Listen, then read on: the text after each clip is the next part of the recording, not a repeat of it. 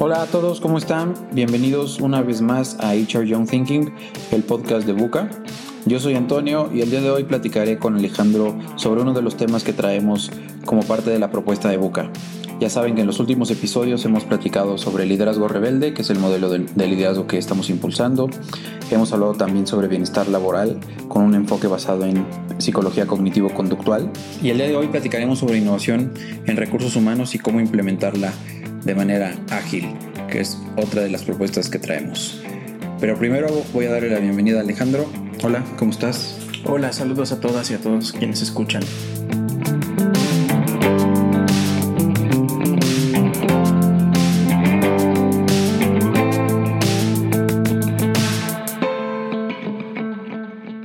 Pues quisiera empezar este episodio platicando sobre nuestras experiencias eh, del primer día de trabajo.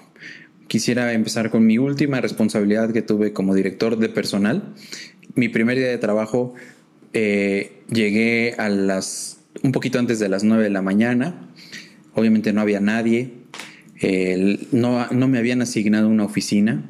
De hecho, la empresa para la que trabajaba todavía no tenía oficinas fijas y estábamos rentando unas estaciones de trabajo pero todavía no estaba habilitada la oficina que yo iba a utilizar. Por supuesto que no tenía equipo de cómputo, porque pues si no tenía oficina y no teníamos ni espacios para trabajar, pues tampoco había ni siquiera computadoras. Y era una empresa de 40 personas que tenía un mandato muy claro y que en los siguientes tres años creció 10 veces. Pero así fue mi primer día. Mi jefe me saludó cuando llegó muy amablemente, me trató de presentar de manera muy empírica su, proceso de inducción con, a quienes nos encontrábamos en los pasillos y poco a poco me fue involucrando en la lectura de algunas cosas que teníamos que leer, como la normatividad aplicable, los desafíos. Eh, conocí al director general de la empresa, quien me dio como de manera muy general los lineamientos o el encargo que iba a tener yo como director de personal. Pero así fue, así de poco estructurada, así de tropezada. Por supuesto fue una gran experiencia y que esa gran experiencia se fue construyendo a lo largo de los años. Pero el primer día, así fue. En tu caso, Ale, ¿cómo fue tu primer día en tu último trabajo? Sí, bueno, eh, sí son experiencias. Eh, lo primero que tendría que decir yo es que en la mayoría de las organizaciones en las que me ha tocado colaborar son experiencias como muy disímiles, perdón, muy desiguales, muy disparejas. Eh, casi que es una, es una rifa de feria, por así decirlo, el tema del primer día. El primer día siempre es estresante. En el caso de mi última responsabilidad, eh, donde ocupé una, una, dirección en una dependencia de, de seguridad nacional, el estrés de alguna manera yo lo sentí un poco más, pues porque había una serie, digamos, de mitos urbanos y de cuestiones que que, que, acrecentaban esa, esa sensación. Eh, yo también llegué a la, a la, hora, digamos que de entrada, a, las 9 de la mañana, me, tuvieron en una sala de espera para asignarme una oficina. Eh, estuve ahí, digamos que pues, un espacio de una hora, porque la, la, la persona que, que, se encargó de hacer, de hacer conmigo ese, ese onboarding, eh, pues también estaba muy ocupada estaba atendiendo asuntos de, de, nuestro jefe y demás, entonces bueno, pues era, era complicado. Y después estuve en la oficina este, sin que me conectaran el equipo de cómputo como hasta el mediodía. Entonces ella me mandó llamar para ya este, pues tener el primer contacto con, con, el jefe.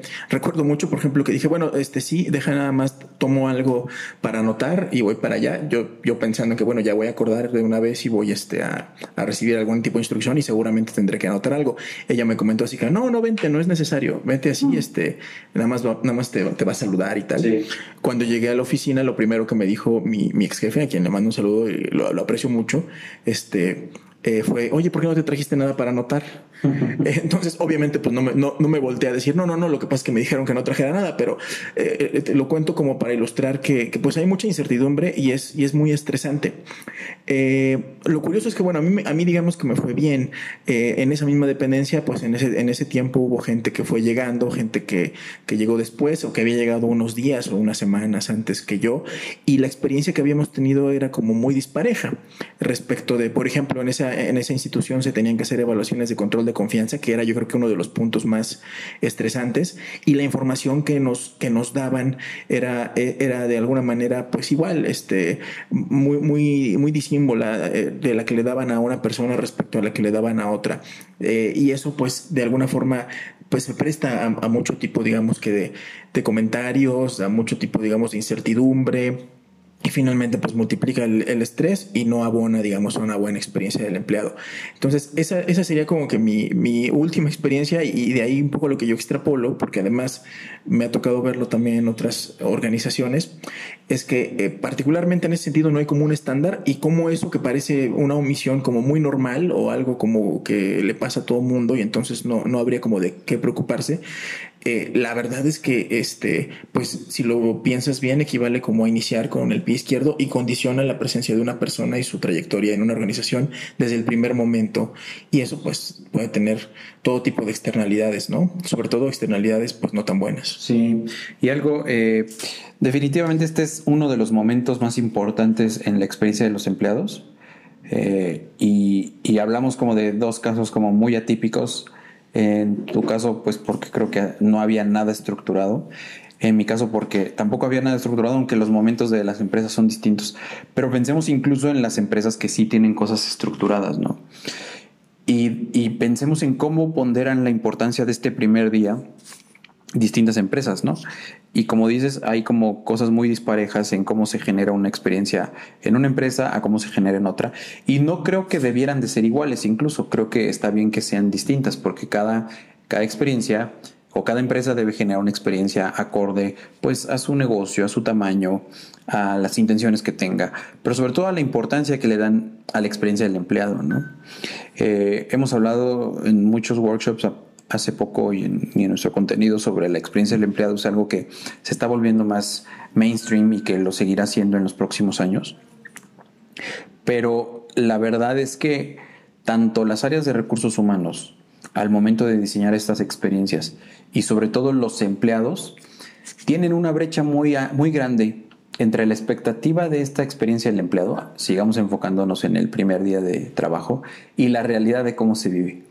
Es decir, eh, cuando, cuando se diseña un, proceso como debiera ser, intervienen muchos jugadores, intervienen muchas cosas eh, que de alguna forma nos dan una expectativa, pero al momento de entregar ese resultado, la realidad puede ser muy distinta.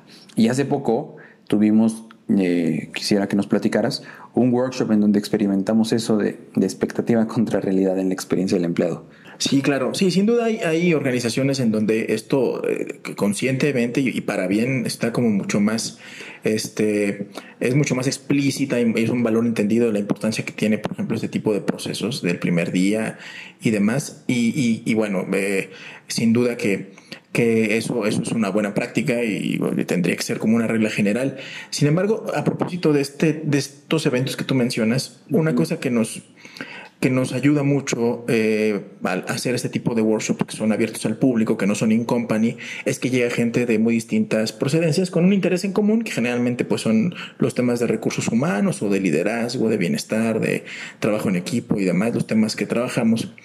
Ah, pero llegan con, con, un background pues muy distinto, llegan de, de, de industrias diferentes y, demás cuestiones. Y, y, bueno, algunos de ellos llegan con casi que preguntando, bueno, ¿y qué es eso de onboarding o qué es eso de experiencia del empleado? Porque yo nunca en mi vida lo he, lo he escuchado y mira que tengo 30 años trabajando y otras personas llegan ya, ya con, con, con, un, con un antecedentes bastante más claros de intentos institucionales, organizacionales de lograr una buena experiencia, que tienen también sus, sus asegúnes, pero que por lo menos están ahí eh, y sin duda, lo que hemos identificado como, como un punto de contacto como que bastante doloroso ahí es lo que yo te decía al principio del tema de la incertidumbre. Hay quien ha dicho, bueno, es que literalmente no es el primer día, es que es la primera semana, yo no sé qué es lo que tengo que hacer, porque pues nadie se voltea conmigo. Sí, me hicieron como que mi kit de bienvenida, me dieron mis clips, me dieron mis post-its, me dijeron que este es mi lugar, hasta me pegaron un, cartelito de que bienvenido fulanito, bienvenida fulanita, pero de alguna forma la incertidumbre está ahí presente.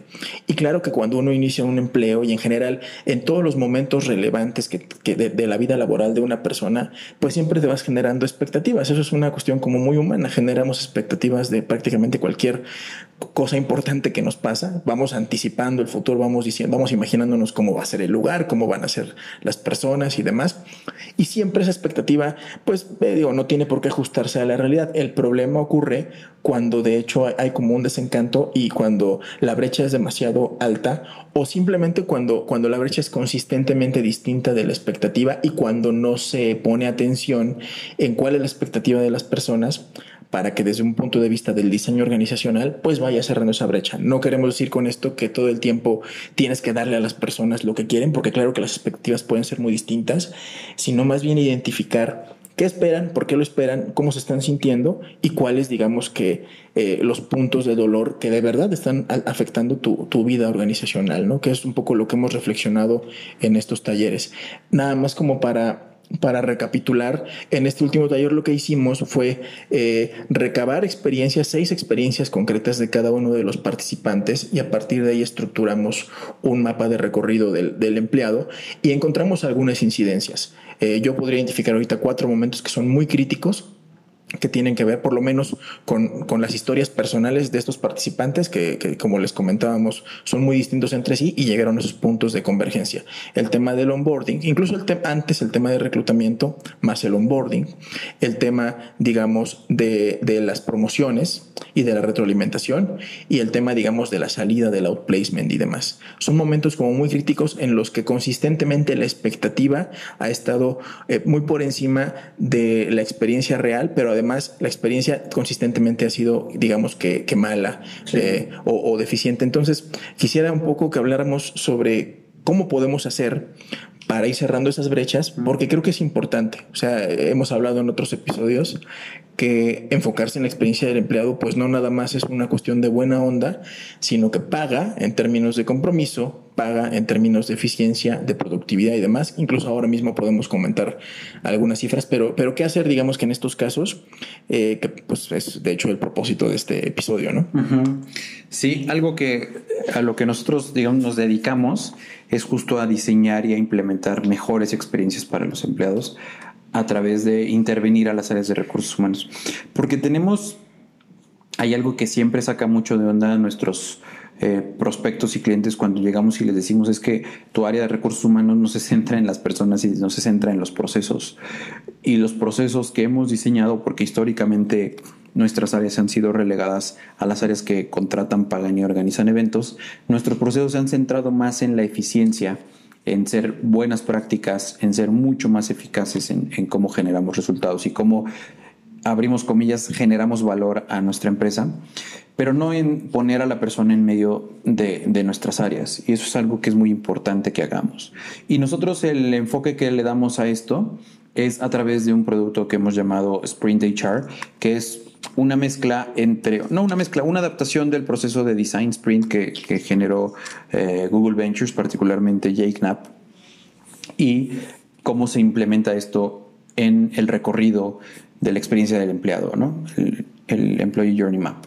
Y lo hacemos a través de este proceso que se llama Design Sprint, eh, que es un proceso de cuatro días ahora, en donde lo que hacemos es identificar un desafío importante, en este caso en, la experiencia del empleado, y diseñar alguna solución muy específica, muy particular, pero con un enfoque muy colaborativo para resolver esa mala experiencia, para cerrar esa brecha de la que de la que estás hablando, ya sea una brecha muy grande o tal vez una brecha que lo que nos ayude es como que a capitalizarnos como área de recursos humanos y a generar ese momentum de que podemos generar un efecto wow para nuestros empleados. Existen como, como esas dos estrategias, o te enfocas en los momentos que tienen una brecha muy amplia o en los momentos que tienen una brecha muy corta, pero lo importante o lo crítico es que sean momentos que importen y que importen mucho. Entonces, les digo, es un proceso de cuatro días, generas una idea, prototipas una solución para esa idea, y existen algunas, algunas técnicas que nosotros utilizamos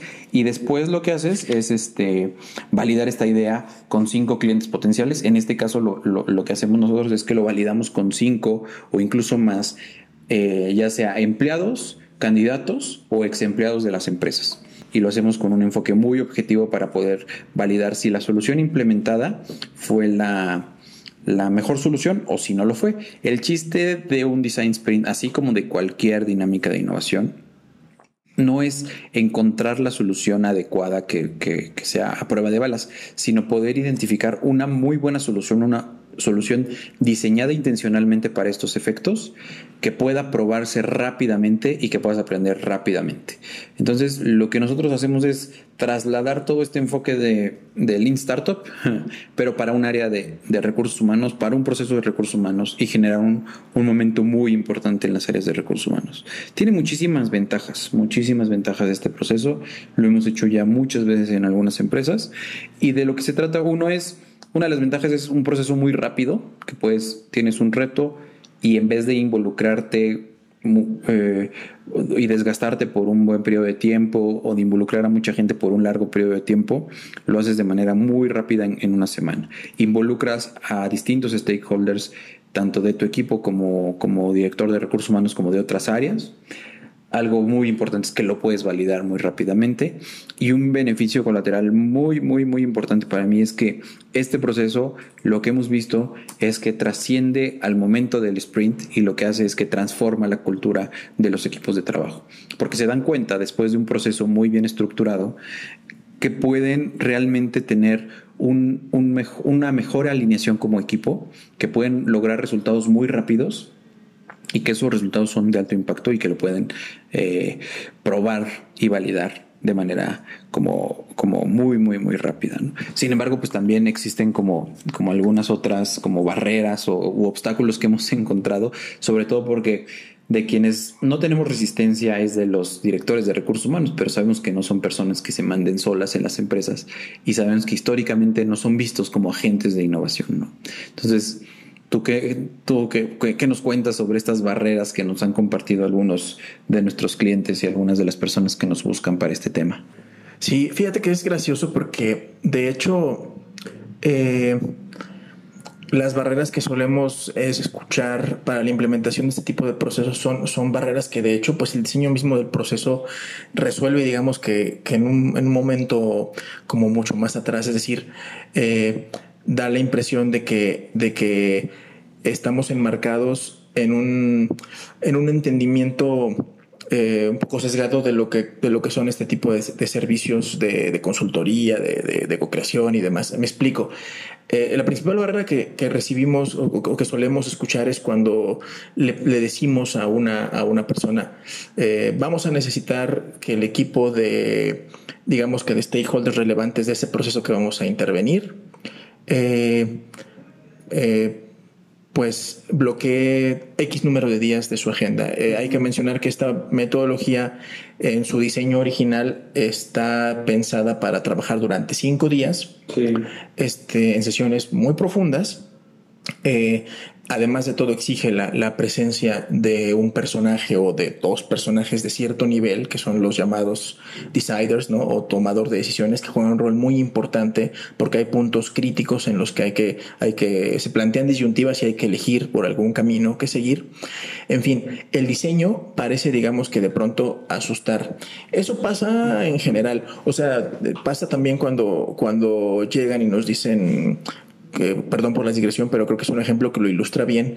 Este, quiero una sesión de liderazgo e integración de equipo que dure dos horas y que me resuelva como que todos los, todos los problemas que tenemos este, de colaboración en una organización para, y además lo quiero para 100 personas, ¿no?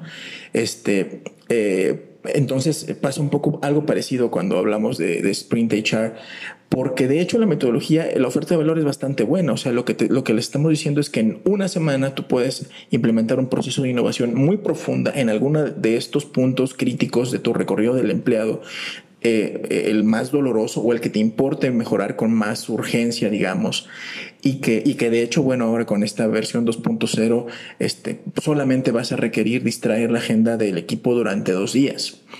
Sin embargo, bueno, sigue siendo una, una barrera importante y la, la, razón por la que yo este, me, digamos que me explico que sigue siendo una barrera es la cuestión del tiempo, ¿no? Sobre todo bloquear tiempo de alguien con cierta jerarquía para poder tomar decisiones este, que hagan accionable la solución que se está diseñando. Esta, esta, este obstáculo, esta barrera o esta resistencia se debe fundamentalmente a lo acostumbrados que todavía estamos eh, de, en la implementación de soluciones desde el punto de vista o desde el enfoque de la consultoría de expertos. Es decir, vivimos en un mundo en el que durante los últimos 60 años, no sé, eh, desde el enfoque, digamos, de procesos de PMO y demás, estás acostumbrado a que contratas un consultor que es experto en algo y llega y te implementa una solución. Te lo resuelva y prácticamente, pues tú no haces nada, ¿no? Este, eh, el, experto tiene que llegar y tiene que decirte qué es lo que tienes que hacer. Eh, pues a lo mejor alguna reunión semanal o quincenal de avance y de entrega de, este, de resultados. Lo digo porque hemos hecho consultoría de experto también en, a lo largo de, nuestra trayectoria y así son los modelos, ¿no? Y presentas este, eh, durante media hora los resultados y el resto de, el resto de la semana, pues te, te vas a levantar información, molestas por ahí a algunas personas que participan en el proceso, lo vas mapeando y al final presentas una solución que no se parece en nada, no solamente a la realidad que vive la organización, sino que no se parece en nada a, a aquello cualquier cosa que esto, que esto signifique, que le va a resolver el problema a esa organización. Sí, claro, es como la trampa de querer innovar a través de la implementación de mejores prácticas, ¿no? Pensamos que una mejor práctica es lo que necesitamos para resolver un problema y nosotros nuestro enfoque es más co-creemos la solución que tu empresa necesita realmente, porque no, no la tenemos diseñada nosotros, sino la, la, sabes hacer tú y la puedes diseñar tú y la puedes probar tú.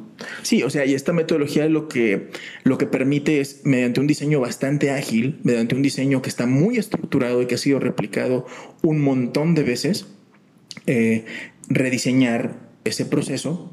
Eh, con la participación de las personas. Aquí quisiera hacer yo nada más dos acotaciones. La primera es que esta metodología ha sido muy validada y originalmente así lo fue desde el punto de vista, como decías hace un rato, de los emprendimientos y de los emprendimientos en tecnología, donde lo importante es que puedas validar y en, y en el peor de los casos equivocarte lo más rápido que, que, se pueda. O sea, ese enfoque es como ese enfoque de, de mucha agilidad en, en, según el cual yo necesito, si voy a sacar una aplicación tecnológica, una solución, etcétera, saber lo más rápido que pueda qué es lo que estoy haciendo mal para poder pivotear o qué es lo que estoy haciendo, estoy haciendo bien, perdón, para poder acelerarlo.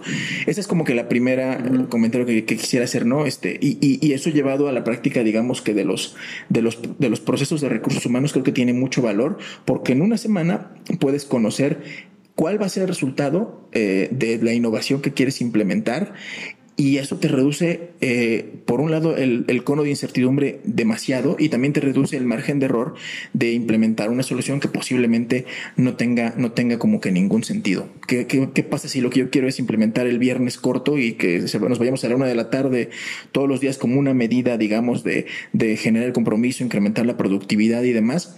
Bueno, pero por alguna razón eso, eso no viene bien con, con la cultura de la organización, con las necesidades de las personas, etcétera, etcétera, pues lo vas a saber a través de un sprint. Y la segunda cosa que quería mencionar antes de cerrar este comentario es, hemos hablado nosotros mucho de, de este enfoque o esta diferenciación entre eh, eh, áreas de recursos humanos centradas en procesos o áreas de recursos humanos centradas en personas. Pero si lo pensamos como más adecuadamente, real, quizás eh, para, para ser esquemáticos esa distinción funciona bien, pero la experiencia del empleado también de alguna forma es, es eh, está basada en el proceso. la gran diferencia es que el proceso es el que está centrado en las personas. El proceso es el que está centrado en la experiencia de los colaboradores, de las colaboradoras y eh, por tanto, digamos, que no solamente implica un cambio de mindset, digamos, este, individual, ¿no? De quienes intervienen en el proceso, sino también implica un trabajo bastante importante de reconfiguración del diseño organizacional. Y cuando te enfrentas a, un, a una tarea así de difícil en una organización, uno, eh, como consultor externo no la puedes hacer con, con perspectivas de éxito, digamos que ah, por muy experto que seas, necesitas de la colaboración, de la co-creación de los, de los involucrados. Eh, y dos, eh, necesitas también, sobre todo, validar rápidamente. Porque si no, pues te puedes llevar de verdad eh, por delante toda la, vida y no, todo el tiempo del mundo y además con resultados que, que pueden, pueden ser muy sorprendentes para mal. Este. Eh, si, si, si, te lo pones a implementar ya con, ya con una acuciosidad importante, ¿no? Porque puede, puede, de hecho estar, puedes de hecho estarte equivocando, que es parte del encanto de innovar eh, y lo importante es que lo hagas rápido para, para tener ese feedback de manera inmediata, ¿no?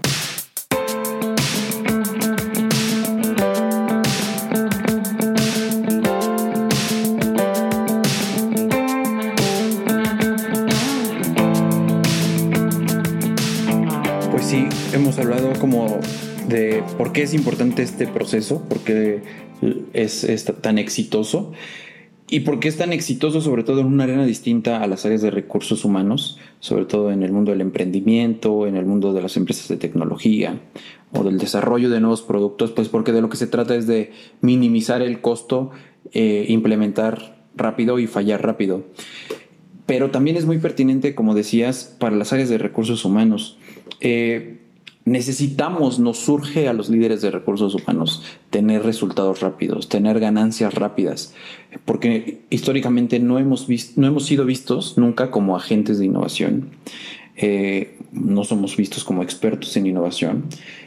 Y las mejoras que hemos hecho a nuestros procesos, hablo como, como industria, como gremio, pues han sido muy marginales a lo largo de la historia y tenemos que irnos adaptando mucho más rápido a la velocidad de los cambios en el mundo de los negocios. Y este es un gran producto para hacerlo.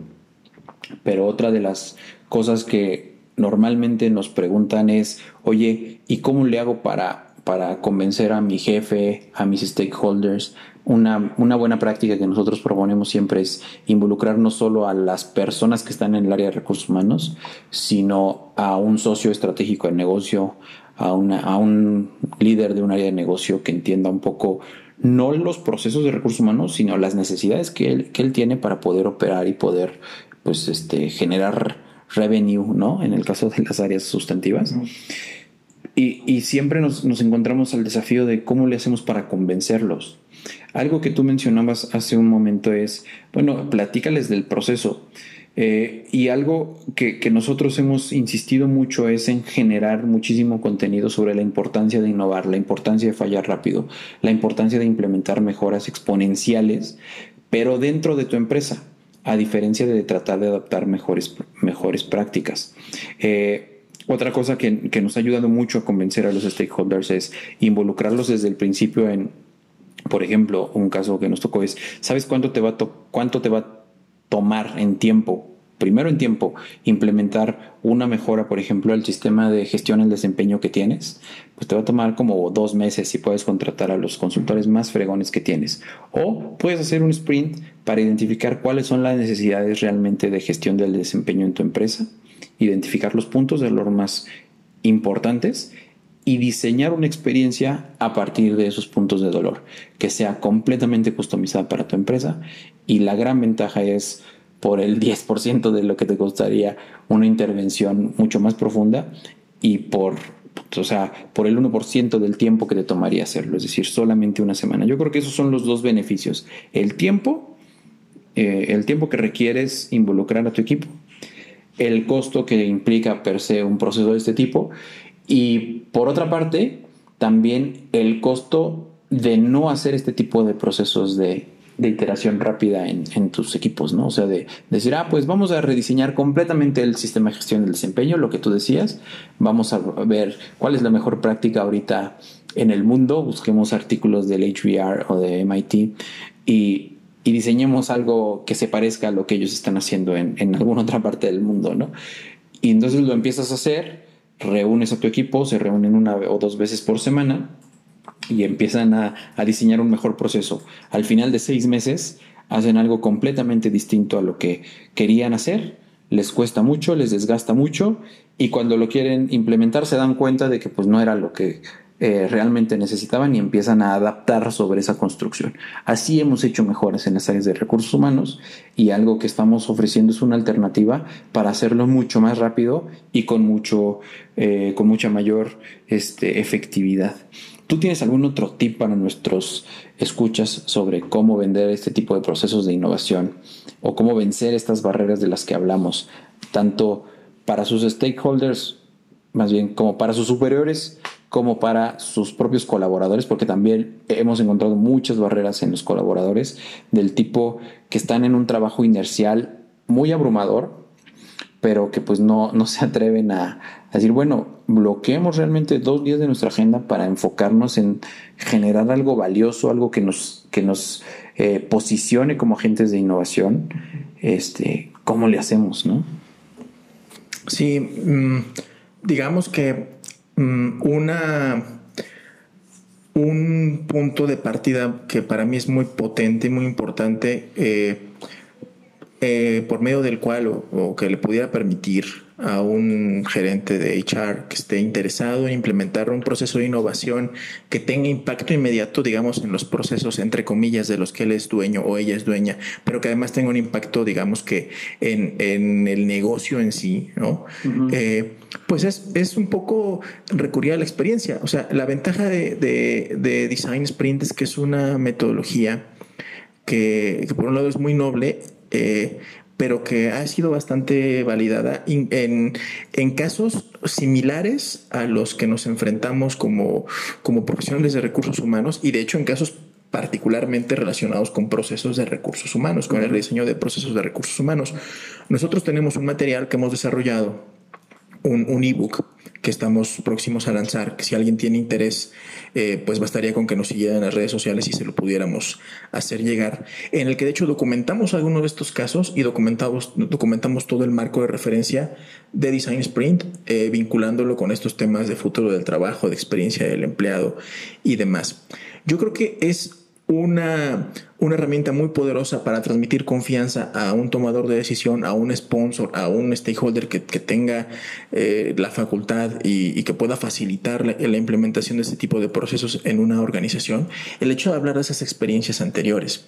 Eh, no, como, no con un enfoque, fíjate, de, otra vez cayendo al tema de, de la perspectiva del, experto, ¿no? Del consultor experto. Ah, es que mira, yo ya, yo ya implementé o, o yo ya sé que esta esta, solución se ha implementado en tales y tales partes y entonces, eh, mira, voy a hacer lo mismo que hizo, no sé, IT o cualquier otra empresa para, para, para mí, para mí, este, organización. Ya para que hago el sprint, no, sino volteando al cómo, o sea, puedo utilizar esas herramientas para diseñar algo que me responda a la necesidad específica de la organización pero además, como decías al principio, para, para alinear a los responsables de implementar esa solución en la organización, porque esa es parte de la riqueza de un sprint, que, que es un proceso otra vez de co-creación que, que, requiere necesariamente el involucramiento de esos, de esos grupitos de interés que hay en las organizaciones para, para, para implementar algún tipo de transformación. Y pues sabemos de antemano, y esto es algo que es como un mantra para nosotros en Buca, lo decimos a los grupos de trabajo, a los equipos con los que, con los que trabajamos, a las empresas que nos dan oportunidad de ayudarlas. Eh, las personas solemos ser bastante más comprometidas con aquello que hemos, hemos colaborado a construir que con aquello que viene alguien y nos dice, ah, bueno, ahora lo vamos a hacer así. Cuando pasa esto último de que alguien llega y nos dice, mira, vamos a hacer esta transformación así, eh, entramos en una especie de conflicto entre el hacer las cosas como estamos acostumbrados a hacerlo, como siempre lo hemos hecho, y, y, la forma en la que nos están indicando. Y esa es la razón por la, por la cual muchas veces aquello que tú planificas, aquella mejora que tú buscas hacer, que suena muy bien en el papel o en la teoría o en tu mente, no se termina por eh, materializar de buena forma y terminamos dejándola este, pues a la mitad. Bueno fuera que, tomara, que nos tomara estos dos o tres meses de implementar una mejora, pero, pero saber que al final de todas formas la, vamos a lograr.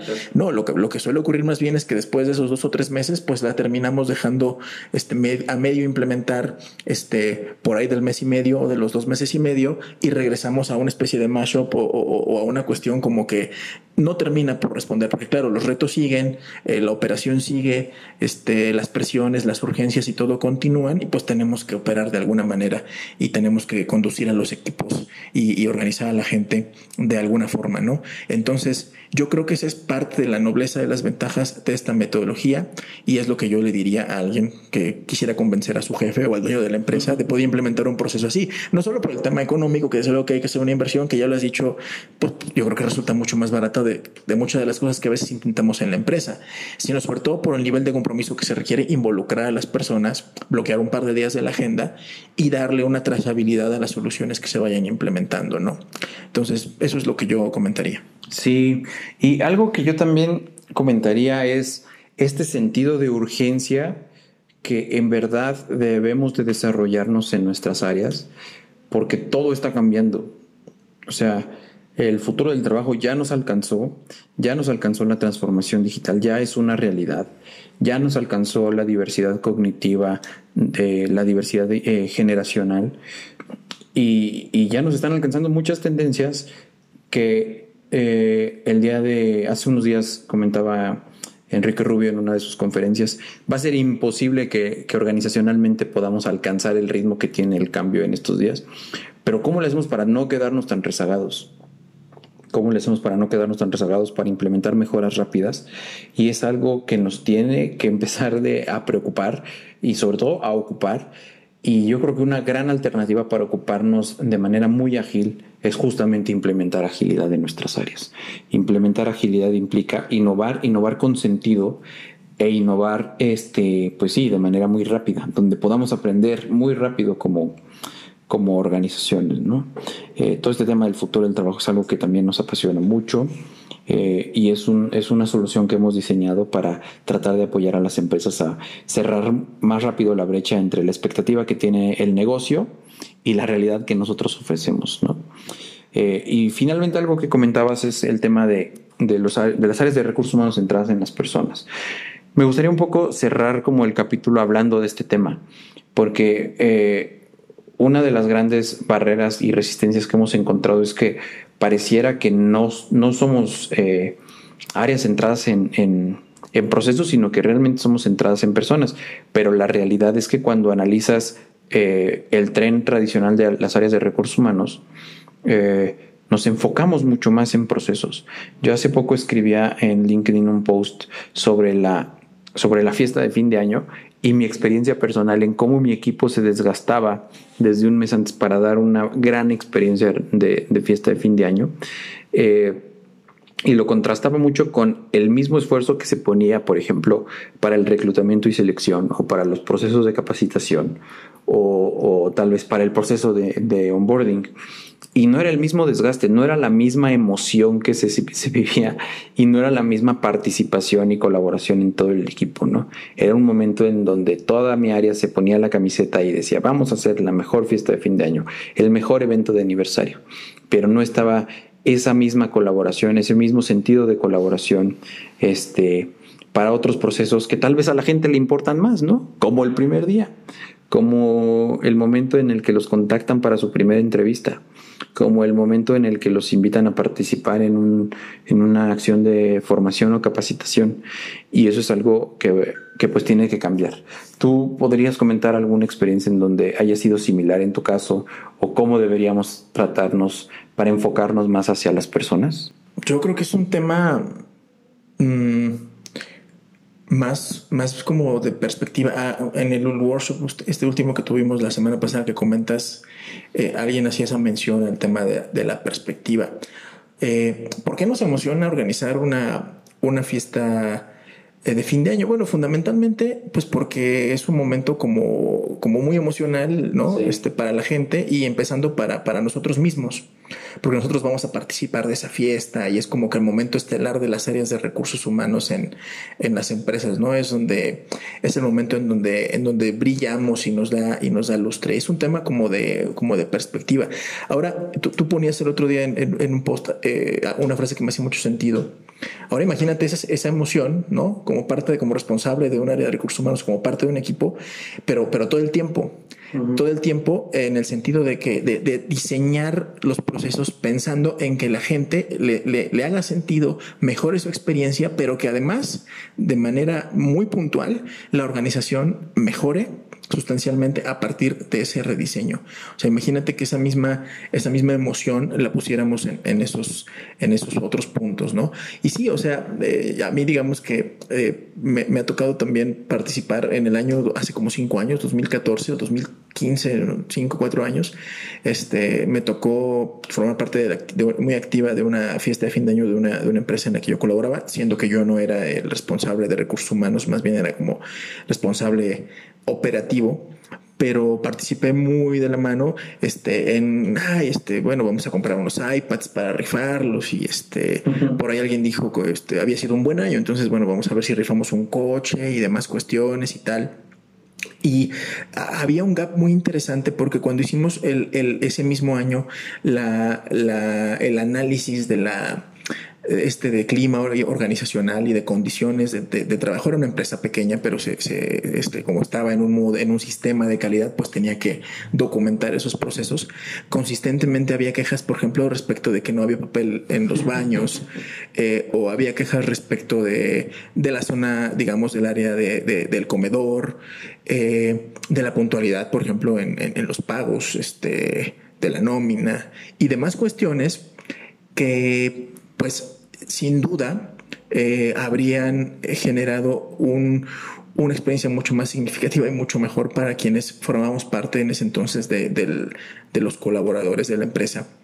Eh, y, bueno, yo creo que, merece, que merecen bastante, bastante la pena implementar mejoras en ese tipo de procesos. No es que las fiestas de fin de año estén mal, es que ya no nos alcanza para lograr todo lo que queremos lograr como, como empresas eh, eh, a partir de la mejora de, lo que se conoce como experiencia del empleado. Fíjate, yo estoy viendo aquí un, estudio, aquí está navegando, vagabundeando por internet, un estudio de The Economist eh, The Economist Intelligence Unit, que se publicó en junio de este año, a, una encuesta a más de 1.100 ejecutivos senior de ocho países de diferentes industrias, una muestra muy representativa.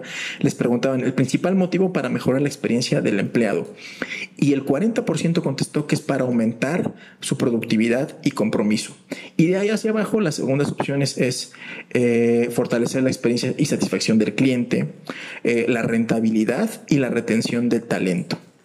Eh, la verdad es que los primeros, las primeras tres de estas cuatro respuestas son cuestiones que trascienden a, las áreas de, recursos humanos, ¿no? O sea, la productividad, la satisfacción del cliente y la rentabilidad de la empresa son procesos como bien macro, bien transversales, que no recaen nada más en el área de recursos humanos. Sin embargo, la experiencia del empleado sí es algo que hay en la cancha de nosotros como, como, como representantes o como, o como responsables de recursos humanos. Entonces, pues eh, un poco el, cierre de esta reflexión sería, hay que centrarse en la experiencia del empleado porque nos reposiciona como aliados estratégicos de las organizaciones, que es como la promesa que ha estado vigente para las áreas de recursos humanos durante las últimas dos décadas, ¿no? Y que, pues, lastimosamente no se ha materializado en todos los casos, porque además nos prepara mejor para el futuro del trabajo, pero además porque nos puede llevar a, digamos que a, vivir esa, esa, esa emoción, ese, ese sentimiento este, eh, de, que estamos haciendo algo, algo innovador, algo emocionante, algo, algo diferente.